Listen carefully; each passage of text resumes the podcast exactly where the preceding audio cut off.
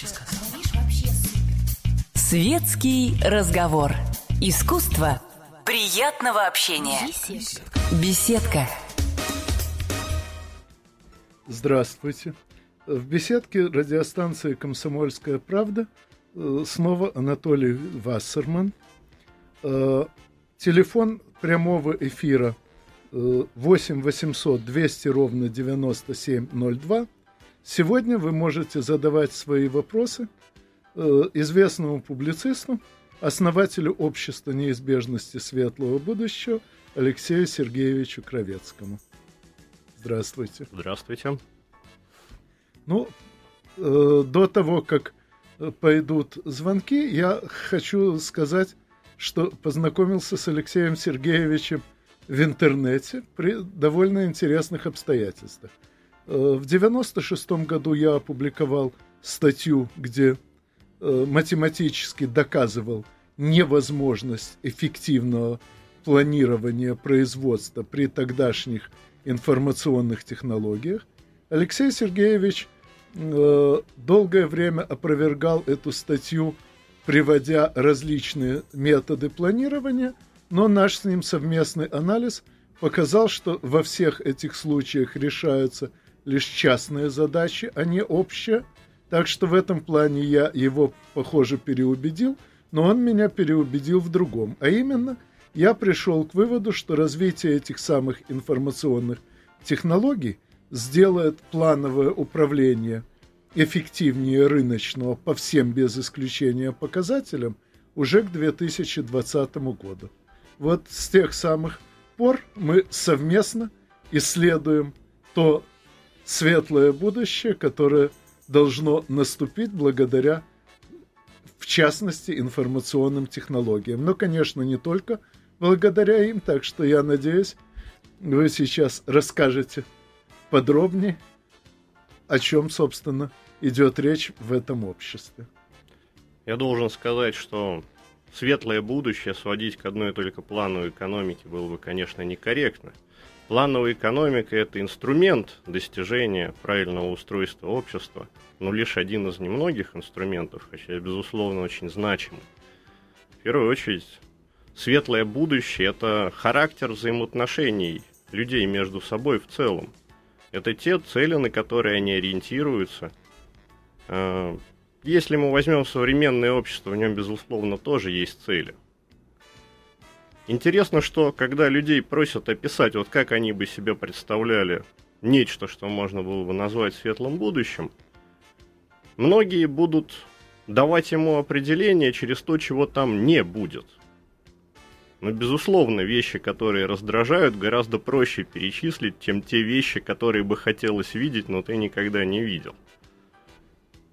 Однако, если бы мы хотели описать картину более последовательно – мы бы, ну, по крайней мере, я бы, начали с того, что определили те вещи, которые по нашему, или пусть даже по моему мнению, хотелось бы достигать человечества.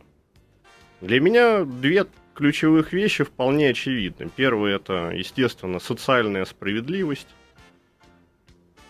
во многом выражающаяся в том, что в обществе нет обездоленных, я тоже даю определение через нет, как ни крути, мы будем к этому приходить постоянно. Но самое главное, что у людей достойный уровень жизни, о котором они не особо задумываются. И тут их время освобождается для второй важной вещи, а именно познание и, можно сказать, покорение. Покорение, ну, например, пространства, да, там, полеты в космос, в дальний космос, исследование возможностей, э, которые нам дает э, наука, ну, в первую очередь, естественные науки, но и социальные, конечно, тоже. Эта вещь, она многим может показаться какой-то второстепенной и не очень интересной. Ну, кто-то скажет, что наукой пусть занимаются ученые, а мне-то зачем? Вот интересный эффект. Человек, когда пробует этим заниматься, если у него это начинает получаться, он довольно быстро понимает, что все остальное гораздо менее интересно. Оно может быть приятным, оно может быть развлекательным, но наука в данном случае дает некую глобальную цель, глобальное занятие, а все остальное это как приправа к нему. Ну, строго говоря, э, наука действительно интересует не всех. Э, доводилось мне видеть достаточно людей, которые, даже будучи заброшены силой обстоятельств в науку, относятся к ней только как к средству зарабатывания на хлеб, хотя в нашем нынешнем обществе э, в России на хлеб наукой, мягко говоря, не заработаешь, но в советское время, когда в науке платили неплохо, очень многие действительно шли в нее только как в кормушку. Так что э, людей, не понимающих, зачем им наука, к сожалению, пока довольно много. Другое дело, что и для этих людей могут найтись свои интересные занятия. Поэтому я, э, говоря о развитии общества, предпочитаю употреблять более общий термин самосовершенствование. Самосовершенствование и общества, и каждой личности. Э, и э, еще Карл Хайнрихович Маркс в своих экономических рукописях 1844 года э, сказал, что общество тем лучше, тем выше развито, чем больше свободного времени для самосовершенствования оно предоставляет каждому гражданину. Но впоследствии Иосиф Виссарионович Джугашвили в 1952 в брошюре «Экономические проблемы социализма в СССР» уточнил, он отметил, что общество должно давать не только свободное время, но и материальные средства для самосовершенствования. Школы, библиотеки, концертные залы, спортивные залы, кружки по интересам и так далее. И, соответственно, самосовершенствование каждой личности становится задачей общества в целом. Э, кстати, в той же работе он подсчитал, что э, социализм можно будет считать развитым только когда необходимое рабочее время, то, которое нужно для жизнеобеспечения общества, сократится до 30 часов в неделю. А вот остальное время будет уходить на это самое саморазвитие и самосовершенствование. Ну, вы тут правильно указали на другие грани вот этого самого общества светло- светлого будущего. Самосовершенствование, безусловно, тоже очень важная вещь. Я, правда, когда пытаюсь описать вот это дело в целом, я использую другое слово немного развитие. В первую очередь, почему я использую слово развитие? Самосовершенствование – это подготовка. Подготовка, естественно, тоже очень важна. Развитие подразумевает не только подготовку, но еще использование этого дела на практике – тому, чего человек научился делать.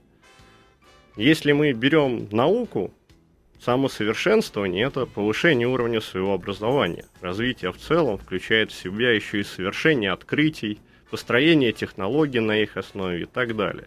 Естественно, я не назвал третий важный фактор. Это творчество.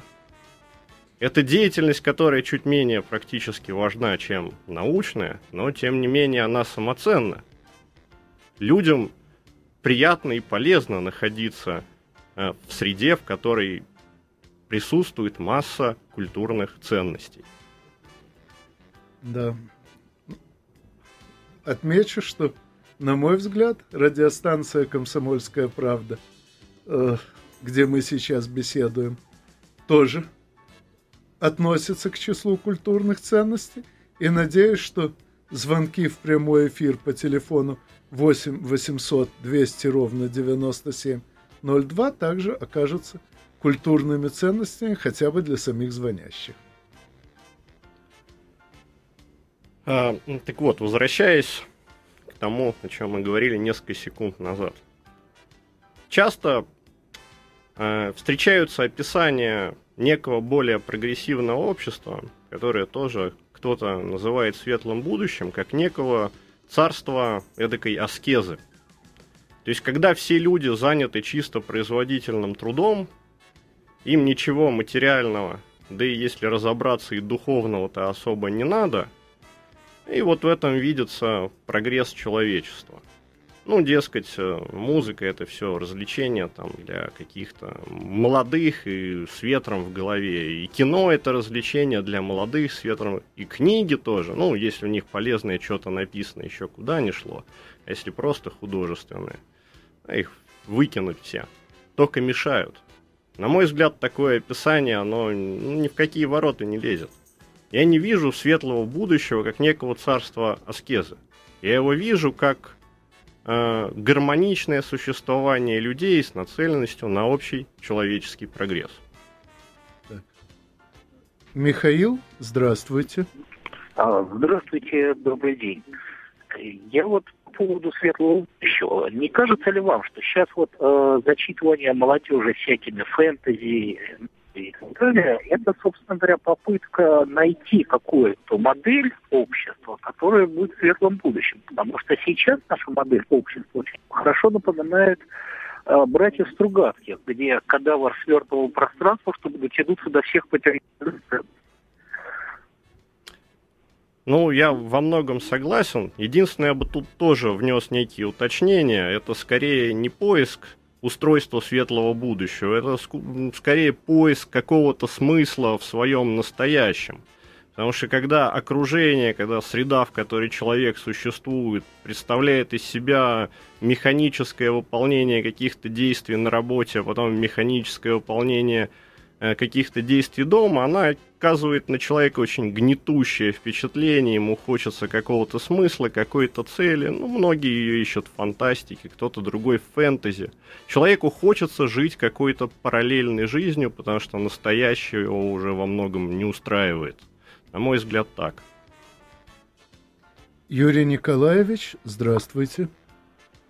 Здравствуйте. Как вы считаете, не следует ли людям в своем поведении просто брать примеры с животных? В дикой природе, на мой взгляд, все гармонично и правильно устроено.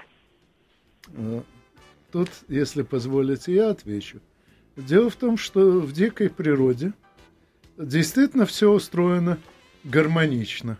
Кролик ест траву, волк ест кролика, труп волка удобряет траву, э, все замкнуто, все э, меняется только в силу естественной эволюции, и все приспособлено к тому, что все едят всех. Так вот, поскольку э, люди отличаются от волков с кроликами тем, что могут взаимодействовать не только путем взаимопоедания, э, людям, соответственно, приходится не брать пример с природы, а строить свою природу – максимальной степени приспособленную для проявления тех качеств, которые отличают человека от остальных животных. А я бы еще хотел дополнить. Э, мне эта тема интересовала, насколько, ну, если можно так выразиться, психика высших животных похожа на психику человека. Оказывается, у животных можно найти практически все качества, которые у человека есть, даже альтруизм – только они находятся буквально в самом-самом зачаточном состоянии. Человек настолько количественно отличается в этих качествах от животных, что мы можем говорить о нашем качественном от них отличии. И для человека природное существование я бы не назвал гармоничным. Это все-таки действительно один большой обед природная жизнь. У человека все-таки существование может быть связано с обедом, а вот жизнь уже, наверное, не может. Ну, совсем без обеда обойтись трудно. Так что сейчас мы послушаем немного рекламы и продолжим. Беседка. Беседка. Уютное место для душевного разговора. Здравствуйте на радиостанцию «Комсомольская правда» по телефону прямого эфира 8 800 297 02 дозвонился Александр. Здравствуйте. Добрый день. Вот вопрос у меня такого порядка. Ну, вначале небольшая преамбула, чтобы он был более понятен. Вот э, как бы мы говорим об обществе, человечестве, его развитии, а вы не допускаете, что, допустим, э, существуют, ну, если можно назвать так, люди, которые достигли определенного уровня развития, и этот мир им просто, допустим, уже непонятен, неинтересен. Ну, вот, как, допустим, взять пример – мы и муравьи. Вот подходит человек к муравейнику. Интересы муравьев ему уже как-то особо не интересны. Ну, поковыряют там палочкой. Также и муравьям особо не интересны интересы подошедшего человека, его мир. Вы не допускаете, что как бы уже есть э, люди определенного развития, которым просто неинтересно э, развивать оставшуюся часть общества, они живут уже в своем каком-то таком мире, ну, много разговоров там о каких-то тайных обществах. Ну, вот какие люди, по вашему мнению, существуют вообще э, в природе человечества? Или это, можно сказать, плод фантазии? Спасибо за внимание. Ну, это не совсем прямо плод фантазии, однако врожденные способности людей у разных людей не настолько сильно разнятся – чтобы можно было их считать настолько же далекими, как муравья и человека. Все-таки талант, он помогает в развитии, но он не заменяет тренировок, он не заменяет получение образования и так далее. Поэтому любой человек, в отличие от муравья, по идее может догнать любого другого человека. Теперь вторая часть вопроса. Наоборот, взгляд со стороны того человека, который очень сильно развит, на человека, который пока еще не развит. Ну, естественно, если у человека, кроме его интеллектуальных способностей, еще почему-то при- присутствует огромный эгоизм, ему, быть может быть, неинтересно, чего там делают все остальные, которые ему кажутся муравьями. Однако на практике людей с эгоизмом довольно немного. И самое главное, эм, развитие современное, тем более развитие будущего, оно будет включать в себя гигантские по своим масштабам проекты. Эти проекты, они возможны к реализации только в случае коллективного в них участия, коллективного взаимодействия, в том числе и в исследованиях. Поэтому маленький клуб, состоящий из пяти людей, он эти проекты просто не осилит сделать. Пусть у них гениальные идеи, которые все остальные не, помогают, не понимают, но каким образом они всех, всем этим остальным объяснят, а как этот проект можно довести до окончательной стадии? А любой проект взять, там, полет в космос какой-нибудь звезде, ну, это десятки миллионов человек в этом будут участвовать, это минимум. Или там построение какой-нибудь принципиально новой электростанции, которая, не знаю, будет энергию от Солнца брать и располагаться рядом с Солнцем при этом. Вот, ну, в милли... На миллиарды счет пойдет. Замкнувшийся клуб э, интеллектуалов, он просто эти проекты никогда не воплотит. Они будут твориться в своей вот этой маленькой среде, гордиться тем, какие они умные, и все. Реальных свершений у них не будет. Ну, а я напомню, что еще Аристотель Никомахович Стагирский два с половиной почти тысячелетия назад сказал «человек – общественное животное». Обычно это трактуют в том смысле, что каждый из нас воспитывается в обществе, каждый из нас учится от общества всему, вплоть до того, как есть ложка и как разговаривать. Но есть еще одна сторона дела, которой Алексей Сергеевич сейчас коснулся. А именно, разделение труда повышает его производительность. Поэтому каждый из нас в обществе э, может сделать для других и, соответственно, получить от других несравненно больше, чем мог бы сделать и получить в одиночку. Поэтому э, человеку, сколь бы высоко он ни был развит, все равно выгодно оставаться членом общества. А те, кто этого не понимает – вроде тех, кто именует себя сейчас э, дельфинами среди анчоусов, те э, обречены на бесплодность всех своих шагов. Константин, здравствуйте. Так, что-то сорвалось, похоже. Но я пока скажу, пока сорвалось. Мало того, что выгодно взаимодействовать, выгодно еще и других обучать чтобы они понимали твои идеи, ну и хотя бы для того, чтобы было с кем поговорить. Ну, сфера обучения это, к сожалению, отдельная тема. Я думаю, что к ней мы вернемся при следующей встрече. О, Константин дозвонился. Здравствуйте. Здравствуйте. А, здравствуйте, уважаемые ведущие, здравствуйте, радиослушатели. Я хотел бы задать такого рода вопрос. Вот вы только что разговаривали о маленьких группах людей, заведомо в чем-то превосходящих, да, в силу разных причин, основную массу людей. И говорили, что, ну, в принципе, они практически ничего не могут. Мне кажется, они могут делать самое главное в этой ситуации. Они могут определяться с целями для себя и для основной массы людей. Ну, и э, люди, уступающие им по развитию, обязательно пойдут той дорогой, которой нужно. И это очень плохо. Спасибо за внимание.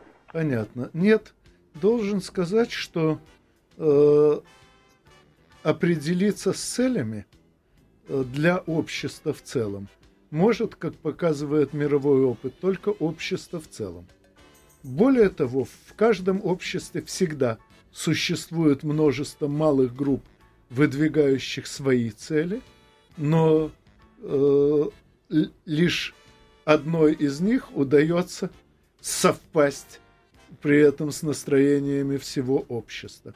Это, кстати, очень хорошо заметно в революционной эпохе, когда одновременно возникает множество партий, призывающих каждое к своему, а потом, когда революция закончилась, Э, аналитики неизменно устанавливают, что победила именно та партия, э, чья позиция в наибольшей степени воплощала намерения большей части общества, причем намерения эти э, существовали в обществе еще задолго до революции. Потом тут вот еще интересный вопрос. У него есть какие-то свои цели – а что это за цели, которые общество не включают в целом в себя? Что это цель купить себе яхту? Ну да, эту цель он достигнет. Питаться в дорогих ресторанах? Ну да, тоже достигнет. А куда будет приложен его интеллект в конечном счете? Он же умнел не для того, чтобы просто вкусно, вкусно кушать. Так, по телефону прямого эфира 8 800 200 ровно 9702 на «Комсомольскую правду» дозвонился Владимир Михайлович. Здравствуйте. Добрый день. Вопрос такой. Как вы считаете, для чего вообще создано человечество? Ну, для меня, как для атеиста, понятно, что человечество не создано, а создалось. И созда- создалось оно в результате совершенно естественных процессов – вообще не имеющих никакой цели. Поэтому цель – это то, что мы сами перед собой поставим.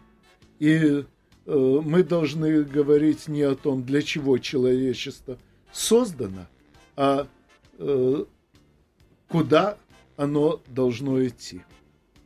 Ну, тут я могу тоже присоединиться к словам Анатолия Александровича, но от себя все-таки еще добавить. Ну, цели – это, по сути дела, то, чего человек чувствует у себя в голове. Я так предельно упрощаю, чтобы было понятно, о чем речь. Атеист может сказать, что вот э, эта часть мозга, которая ему диктует цели, она выработалась эволюционно. Верующий при желании может сказать, что это Бог через эту часть мозга с ним общается. Но тем не менее для тех и для других э, физическое положение вещей одно и то же. Им кто-то проживающий внутри их головы, говорит о том, к чему они стремятся, чему они хотят. Вот это то, как человек постигает цели. При этом, есть ли цель в окружающем мире, увы, у нас нет возможности это узнать. Поэтому мы предполагаем, что ее нет. Анатолий Иванович, здравствуйте. Здравствуйте.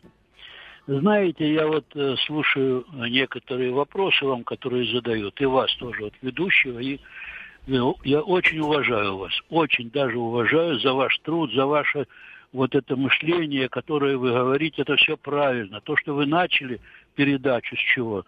Что планирование, безработицы не должно быть вообще. И каждый человек должен себя обрабатывать, каждый человек. Не должно быть у нас где-то там э, что-то кто-то кому-то платит, государство кому-то доплачивает. Такого не должно быть. Вот вы правильно говорите. Вот я вас только что попрошу вас. Пожалуйста, донесите это Владимиру Владимировичу и нашему правительству дорогому.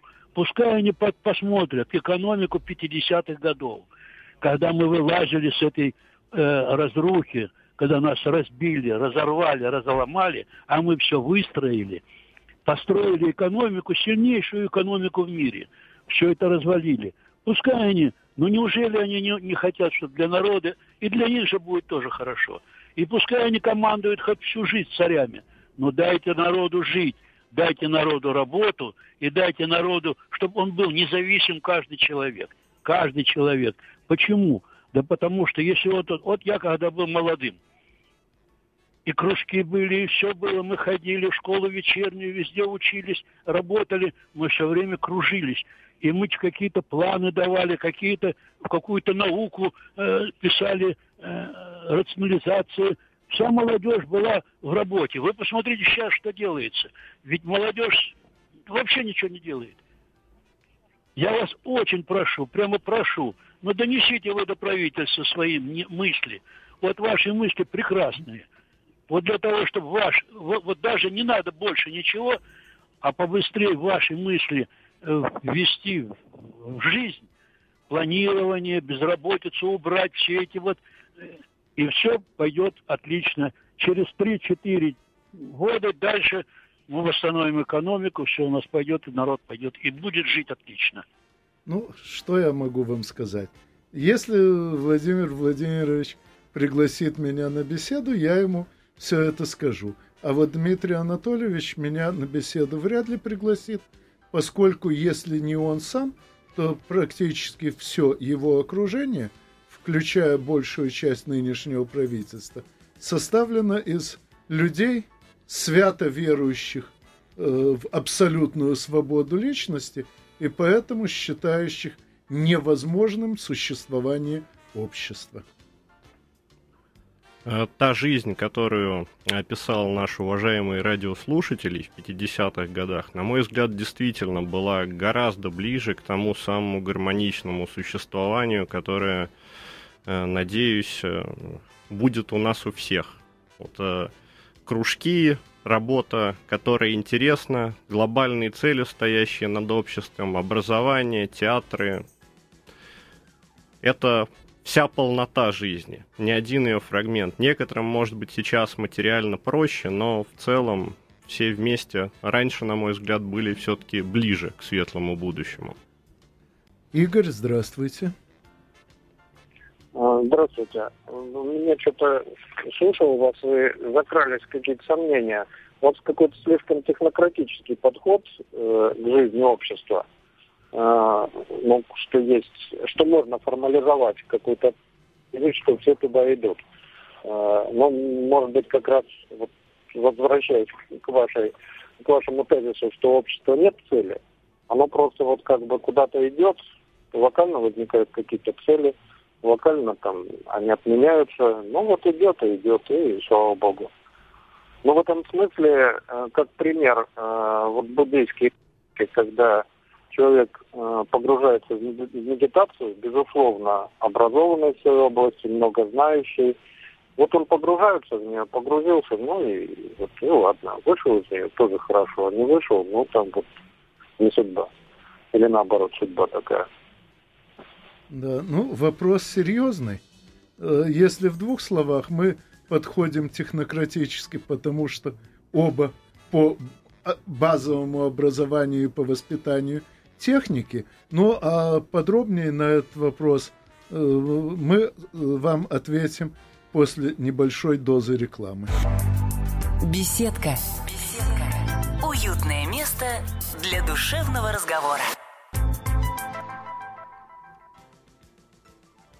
Про цели, их наличие или отсутствие, мы имели в виду, естественно, что целей нету у физической реальности, в которой существует общество, она не вписана, эта цель, в саму структуру мироздания. Но у общества, естественно, может быть и обычно даже есть цель. Более того, цель – это вещь, которая в принципе существует только у человека. Вот если говорить о нашей технократичности, мы как технократы как раз прекрасно понимаем, что компьютер это только инструмент. Он не может сказать, куда нам двигаться, каким способом, чего мы хотим. Нет, это исключительно люди могут сказать. Компьютер может для нас быстро посчитать, более того, он будет быстро считать, потому что алгоритмы, которые придумает человек, и опираясь на те критерии оценки эффективности расчетов, которые ему скажет человек. Человек как раз тут стоит на первом месте, никак не компьютер. По телефону прямого эфира 8 800 200 ровно 9702 э, дозвонился э, Артур. Здравствуйте. Здравствуйте. А, вот у меня вопрос такой к вам. Скажите, следует ли нам переоценить вообще вот э, наши, так скажем, цели в науке и вообще вот в жизни, поскольку вот э, я вижу, что чем дальше, тем прогресс как бы идет на ухудшение, вот, по крайней мере, здоровья человека. Вот мне кажется, что это все идет к тому, что человек меньше двигается, меньше, как говорится, себя чувствует вот, э, полноценно. И вот э, в этой связи вот весь прогресс нацелен на то, чтобы вот человек не двигался, сидел дома в замкнутом пространстве, и все удобства были бы ему как бы поданы. Вот, э, может быть, следует переоценить как бы вот цели вот развития науки на изучение самого человека, на э, анатомии, может быть, развитие космоса и так далее. А вот все, что касается, как говорится, комфорта, э, не следует ли это как-то э, табуировать, что ли? Понятно. Ну, если позволите, начну издалека. Э, во время Первой мировой войны в английской армии обнаружили, что после введения в практику касок, защищающих голову, количество ранений в голову заметно возросло. Вроде бы странно. А между тем все вполне понятно. Э, раньше практически любое попадание в голову просто убивало, а теперь стало всего лишь ранить. Аналогично. Э, впечатление массированного снижения здоровья с развитием прогресса возникло прежде всего потому, что сейчас прогресс обеспечивает выживание тех, кто раньше в аналогичных обстоятельствах просто умирал. Э, что же касается изучения анатомии, физиологии и прочего, да, их, естественно, подробнейшим образом изучают, э, и в этом деле достигнут громадный прогресс, но те методы – медицины, те методы спортивных тренировок, которые сейчас внедряются в практику, они достигнуты в первую очередь благодаря развитию совершенно других наук. Грубо говоря, для того, чтобы э, перейти к одноразовым шприцам, потребовалось развивать не только э, медицину, но и химию, и технологию полимеров. А, даже даже простой пример. Э, вот если мы возьмем практически все века за тысячу лет до современности, средняя продолжительность жизни, ну, в лучшем случае, лет 30. Сейчас в Европе средняя продолжительность жизни лет 80. При том, что раньше еще многие умирали во младенчестве, а сейчас большинство выживает. Вот вам пример про... Михаил, здравствуйте. Добрый вечер. Э, Анатолий, я постоянно слушаю вас, но вот иногда вечером, иногда вечером выступает Чубайс. Вы не могли бы его аргументированно все вот, все вот его заковыристые его слова о том, какая должна быть или была Россия, опровергнуть? Мы с вами ведь знаем, что все не так, как он говорит. Ну, э, видите ли, э, я не уверен, что можно будет организовать нашу с ним встречу прямом эфире, да это и не обязательно. В конце концов, э, и у меня есть множество публикаций в других местах, кроме встреч с Чубайсом. И мой гость, э, тоже весьма известный публицист, Так что вы можете просто познакомиться с выступлениями Чубайса, с выступлениями Кровецкого, с выступлениями Вассермана и решить, кто из нас прав. Андрей, здравствуйте. Здравствуйте. Я считаю, что главное для всего человечества это самое не уничтожиться, самое не ликвидироваться. Нам нужно заботиться о нашем мироздании, на земле, в нашем доме. Потому что выкачиваем и нефть, и газ выкачиваем, и лес рубим. Понятно. Вот по этой причине главное, чтобы не уничтожиться, самим себя не съесть. Ну... А то мы как микробы начинаем землю качать всех дыр.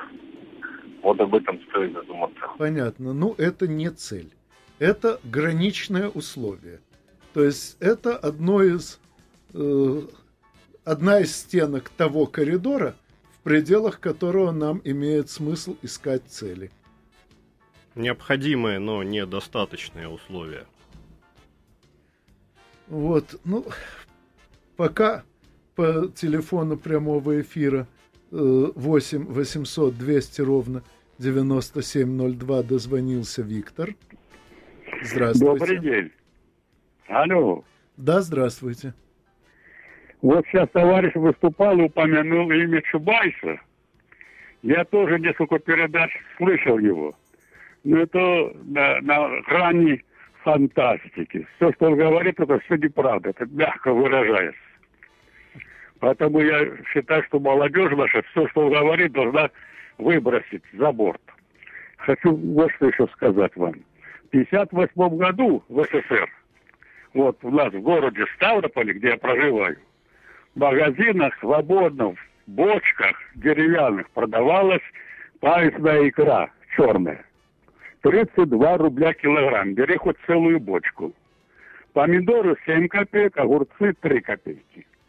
Мясо 13 рублей килограмм, баранина любая. Вот я хотел бы спросить у этих умников, которые сегодня разглагольствуют, как же наша страна за 13 послевоенных лет в 58 году находилась уже в таком уровне изобилия всего и вся. Я же не говорю о хлебе, о масле. Масло сливочное у нас прогоркало, не было сбыта. Его отказывался наш край от фондов на масло. Просил Христом Богом, заберите, перераспределите по другим областям России. Вот такой был уровень. А я, к сожалению, не могу ответить за тех людей, которым предлагается задать этот вопрос. Более того, я сам такой же вопрос э, этим людям при случае задаю, или, по крайней мере, тем, кто их э, поддерживает. Э, единственный более-менее внятный ответ, который я получил, ну, точнее, два ответа я получил. Первый это все обман и неправда, но это не ответ, это уход от ответа, мы понимаем, что это правда. А второй ответ, а зато не было свободы, ну, что для меня тоже весьма м, странный, своеобразный ответ. Ну, а я только добавлю, что э, винить тут надо не одного Чубайса.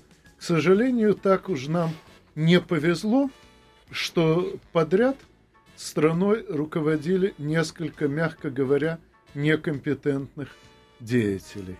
И так же, как три подряд катастрофически неурожайных года привели к падению замечательно э, по всем показателям царя Бориса Годунова, от которого сейчас осталось в памяти только то, что на него клеветали его политические противники, так и три подряд неурожайных руководителя привели к падению Советского Союза, от которого пока, по счастью, в памяти осталось не только то, что клеветали на него политические противники.